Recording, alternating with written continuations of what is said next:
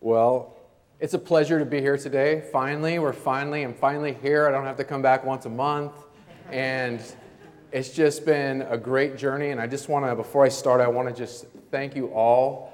Uh, Eric and I have felt very loved by the congregation during this transition period. Many of you have reached out to us, and uh, I just want to thank you for that. And as I stand uh, here before you, I, I'm a little struck, I'm a little awestruck, like God's just putting it on my heart just to be able to even stand up here. And I, I wish I could stay here for like the next 10 minutes and just stare at you, but I know it'd be a little weird, so we're going to keep on going on.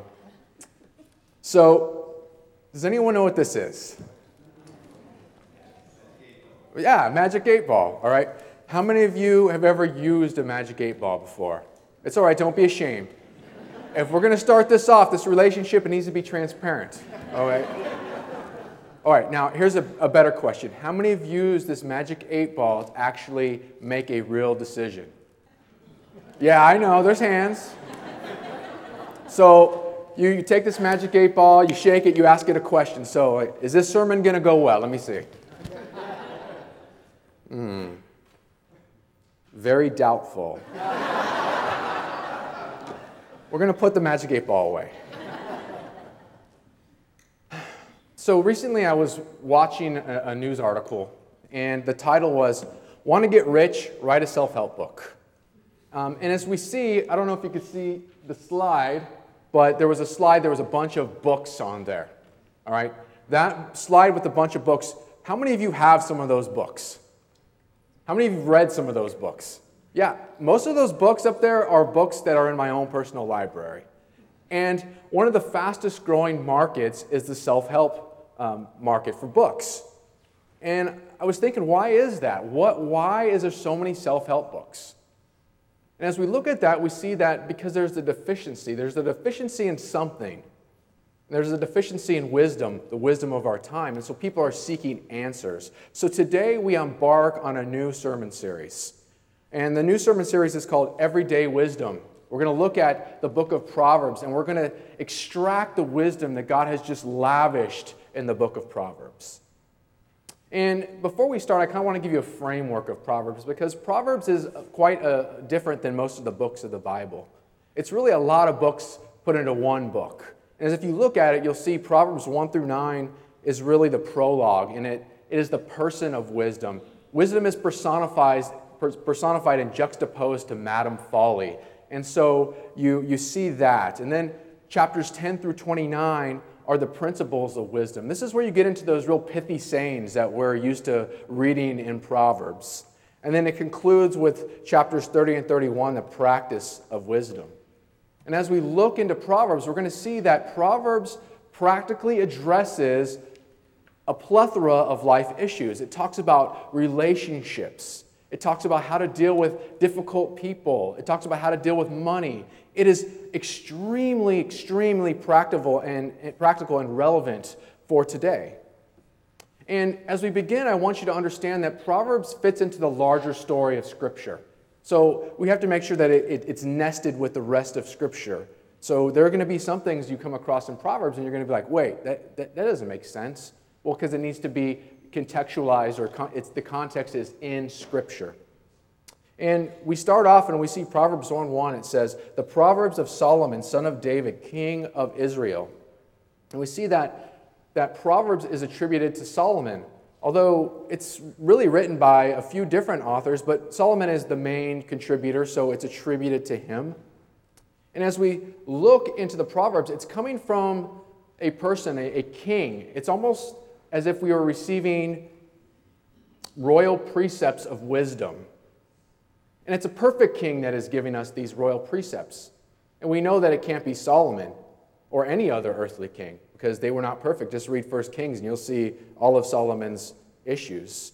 In fact, this is none other than King Jesus himself giving us these royal precepts as we read Scripture. Now, the Proverbs don't directly speak of Christ, but they indirectly speak of Christ.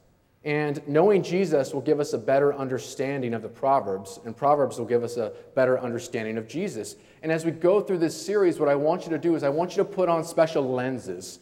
Christocentric lenses. I want you to see the book of Proverbs and see Christ in it because he's all over it.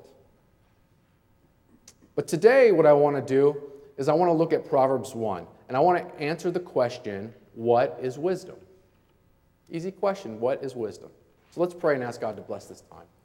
Father, we come to you right now and we just ask that you would just bless this time. We ask that you would just supernaturally open our hearts to your wisdom and we just pray that you would just reign in this place. We love you. We ask this all in Jesus' name. Amen. So there's eight things I want to talk about what wisdom are. So the first one, wisdom is skill. Wisdom is skill. Now, if you look on your bulletin, you'll see I'm, a, I'm an outline guy, so you can always fill that out.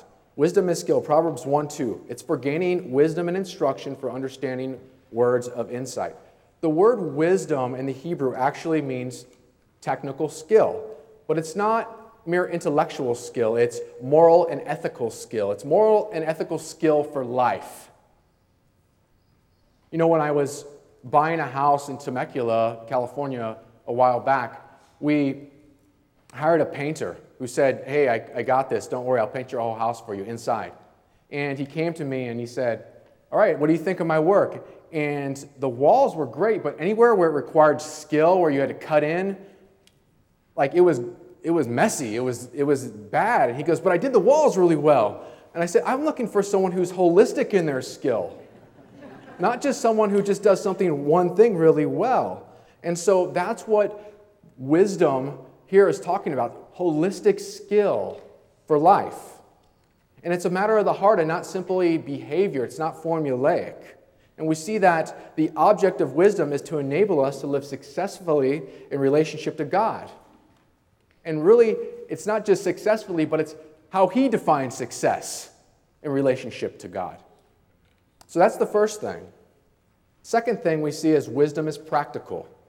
Proverbs 1 3 says, It's for receiving or willingly grasping instruction in prudent behavior, doing what is right, again, as God defines right, just and fair. Wisdom is meant to be practiced, not philosophically pondered. You ever meet someone like that who knows the right thing? Have you ever been that person? You know the right thing, but you just don't do it? Wisdom is meant to be practiced, not just talked about. James 1:22 says, "Be doers of the word, not mere hearers, deceiving yourself." You know, when my son Brian was younger, I would ask him to take the garbage out. He's 19 now. Um, I'd take, take the garbage out, and he'd be like, oh, okay, Dad. And he would do it. But he really wasn't, didn't want to do it. He was just doing it because I was asking him to do it. And some of us kind of treat God's wisdom like that and God's, what he's asking us to do. We're like, well, God, I guess we got, got to do it because you're telling me to. It's, God doesn't want that. He wants us to obediently follow him. And it's our joy and our satisfaction to do that. We follow God and we just get this joy and the satisfaction because we know we're pleasing God. And that's what he's asking to do. It's very practical. So that's the second thing. Third thing, wisdom is supernatural. Proverbs 1 6 says it's for understanding proverbs and parables, the sayings and riddles of the wise. We, we are not wise on our own. That, is that an understatement? I mean, you just a mere observation will teach us that, right? We do some pretty bad things sometimes. You see, the natural man isn't born with wisdom. In fact, that wisdom was lost in the garden in Genesis 3. We just can't do it on our own. And we see that God is the source for all wisdom. And he, he determines how He's going to reveal that wisdom. Now, there's some wisdom that He has decided to reveal generally to everyone. That's why you have all this uh, wisdom literature or these little pithy sayings, you know, you know, in different regions of the country or the world, he's revealed certain amount of wisdom to us, everyone, every human being. But then God has also revealed special wisdom in his word and by the spirit of wisdom, by his, the Holy Spirit. We read in Luke 24 45, then he opened their minds so that they could understand the scripture. My prayer for us as we go through this series is that we dive deep into the Word. We dive deep into Proverbs and we say, you know what, God, I want to know your supernatural wisdom here. I want to know your supernatural wisdom. And that supernatural wisdom happens through the natural act of reading Scripture. And so that's my prayer for us as we go through this. So that's the third thing. The fourth thing wisdom is beautiful. Wisdom is beautiful. Proverbs 1 9 says, They are a garland to grace your head and a chain to adorn your neck. As you guys, most of you know, I just retired from the Marine Corps, and every year we'd have the Marine Corps ball. And I got to wear my dress blues, which is the most uncomfortable uniform like ever in the world. If you weigh over 200 pounds, you should not be putting that uniform on because it, you can't breathe, all right? Um, and you wear these medals, these anodized gold medals. And I gotta say, I look pretty good in it, all right? and when you go and you walk around, the light hits the medals and it just shines all over the place. And that's how we're to wear God's wisdom. We're not to boast in our own, in ourselves, like I just did, but we're to boast in the Lord's wisdom. The goal of wisdom is that we achieve a life of beauty and significance that reflects God's glory. Don't you just, you ever see someone where you're just like, they're so wise and they love the Lord, and you're just like, I want more of that? I know I want more of that. That's the fourth thing. The fifth thing wisdom is for everyone. Proverbs 1 4 and 5 says, For giving prudence to those who are simple. Simple means lacking common sense. I think we know some people that lack a little common sense. Knowledge and discretion to the young let the wise listen and add to their learning, and let the discerning get guidance. When I met my wife, she used to do this really weird thing, which I don't understand anyone why they would do this. She used to go underwater cave diving. She would go, and there'd be these little holes in the middle of Florida, and she would get her dive gear on, and they would go down in these, these caves, and it would be this labyrinth of caves. And she would just go and go and go. And I'm, yeah, that's crazy to me. But, but it seemed like those caves, she'd tell me, it seemed like these caves never end. And that's the same thing about God's wisdom. God's wisdom is inexhaustible. We're never going to come to our lives, the point in our lives, and go, well, I got God figured out. I'm done. You know, and walk off. It's, it's not going to happen. So it's for everyone. And, and let me just throw this past you because this is what just absolutely just crumbles me. When we get to heaven, every single day, God is going to reveal a little bit more of His wisdom and His glory. Every single day. That's one of the best things about heaven. And let me add on top of that when He reveals more of His wisdom and His glory, the more our joy and our satisfaction will increase. Did you just hear me on that? Every single day will be better than the next day in heaven because we will know more of God. He will, reveal more of His wisdom every single day, and we will have more joy and satisfaction in Him. It's going to be amazing. Yes, thank you, whoever just did that. All right, number six wisdom is relational. Wisdom is relational. Wisdom is relational on so many different levels. First off, wisdom is relational in the home. Proverbs 1 8 says, Listen or Shema, listen and do something, my son, to your father's instru- instructions, and don't forsake your mother's teachings. We see that wisdom is transferred first in the home. We're supposed to raise up our children in, in the ways of the Lord. We're supposed to just continually talk about God's wisdom. And we see that transformation or that, that, that transfer in the home. Second, we see wisdom is transferred relationally from the father to his creation. Everyone in the world has a relationship to God because he is the creator. Now, whether they're saved, whether they know the Lord Jesus Christ, that's another, that's a different type of relationship. But everyone has a relationship to God, and he has revealed himself, his wisdom, and he's transferred that wisdom by his common grace like we talked about, there's certain things we just know are right and, and wrong. There's certain wisdom that everyone, even whether they're a believer or not, knows. We also see that wisdom must be embraced relationally, like a loved one. My daughter Madison is 17, and she gives great hugs. I don't know if you know anyone like that. You ever know anyone like, I'm not talking like the side hug, like, hey, what's up? And you kind of walk away and it's kind of awkward. I'm talking, yeah, I know. You guys shake your head. It's all right. I know. All right. If it's the person next to you, don't worry. Just, it's between you and me. All right. I'm talking about that hug where you go up to someone and they hug you and they kind of give you that squeeze and they don't want to let you go and you kind of feel like you feel that love, you feel loved. You know what I'm talking about? That's how we're supposed to embrace wisdom. We're supposed to embrace wisdom and not let wisdom go.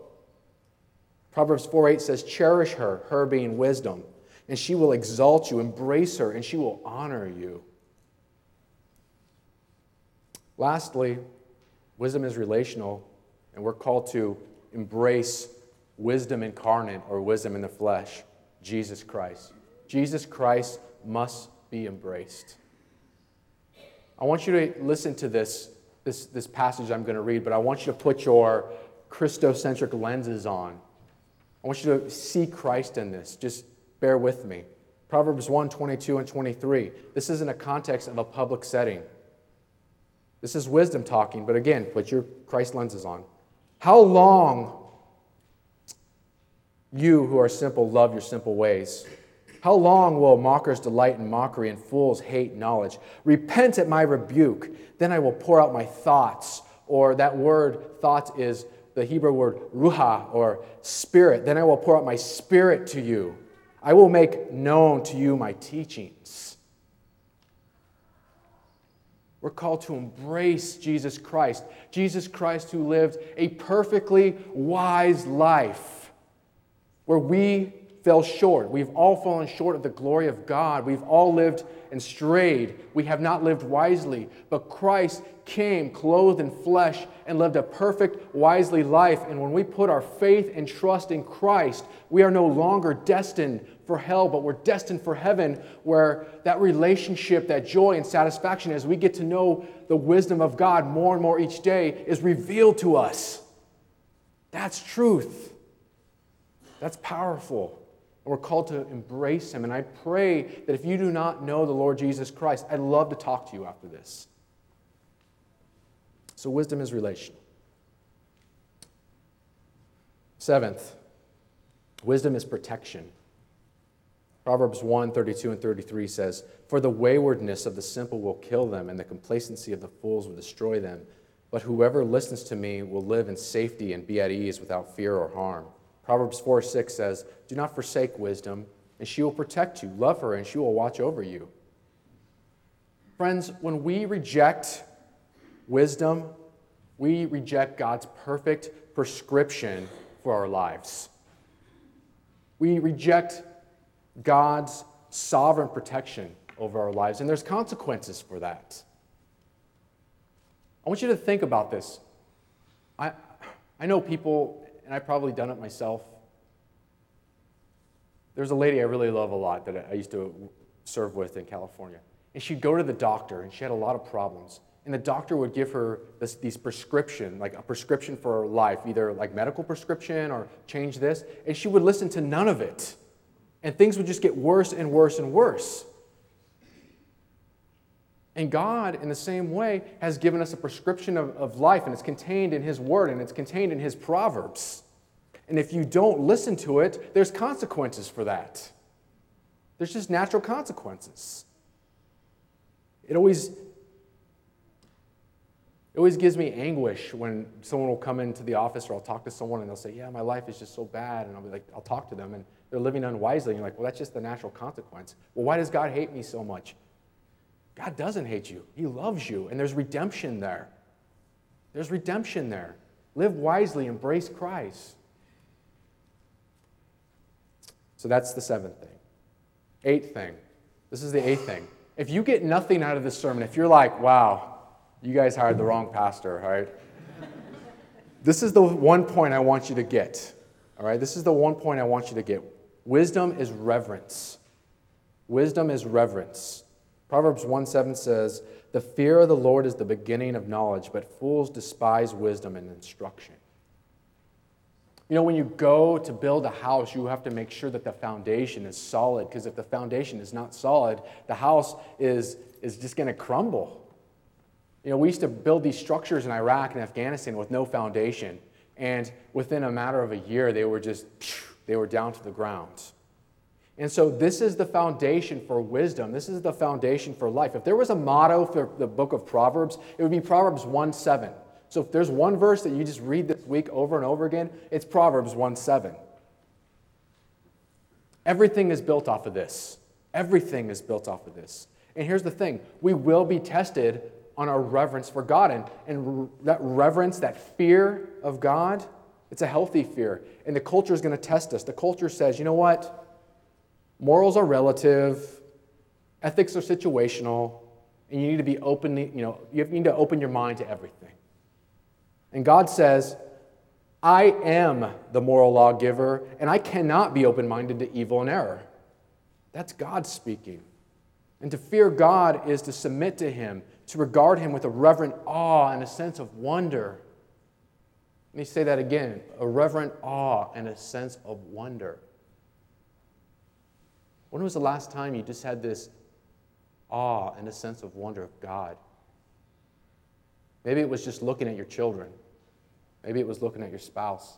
Maybe it was looking outside at something naturally beautiful. Maybe it was just in the quietness at some point in time. But we are to recover that reverent sense of awe and wonder and just revere God as the holy God that He is and thank Him for what He's done for us, us. And this is the foundation of wisdom. If it doesn't come from this, the rest of it's just bumper stickers. It's got to be nested in this. So, as I conclude, I got to ask us why do we not embrace the Proverbs like we would embrace a self help book? You ever thought about that?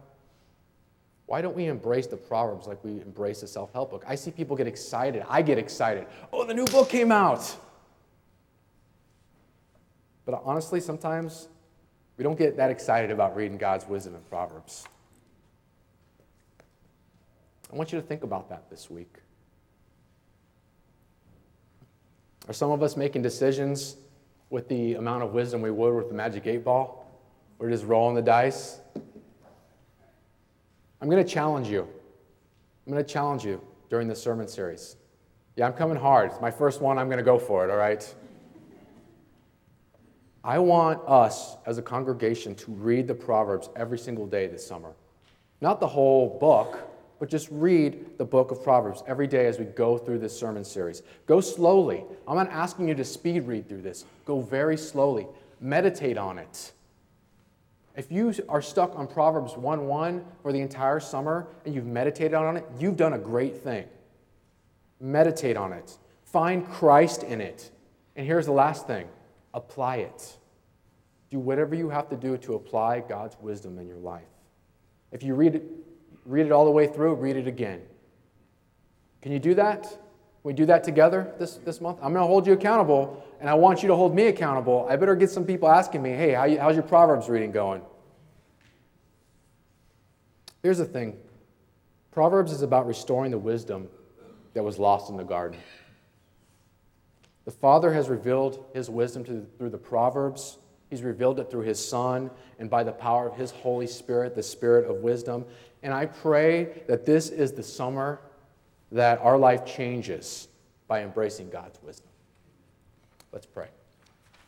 Father, we come to you and we thank you, and I just pray that we would embrace wisdom, that we would embrace the things you've revealed to us generally and through your word and by the power of the Spirit. And I pray for everyone in here as we go through our summer reading your, your word, reading the Proverbs. We thank you, Lord, for revealing this stuff to us. It's just, it's overwhelming. We love you, we ask this all in Jesus' name. Amen.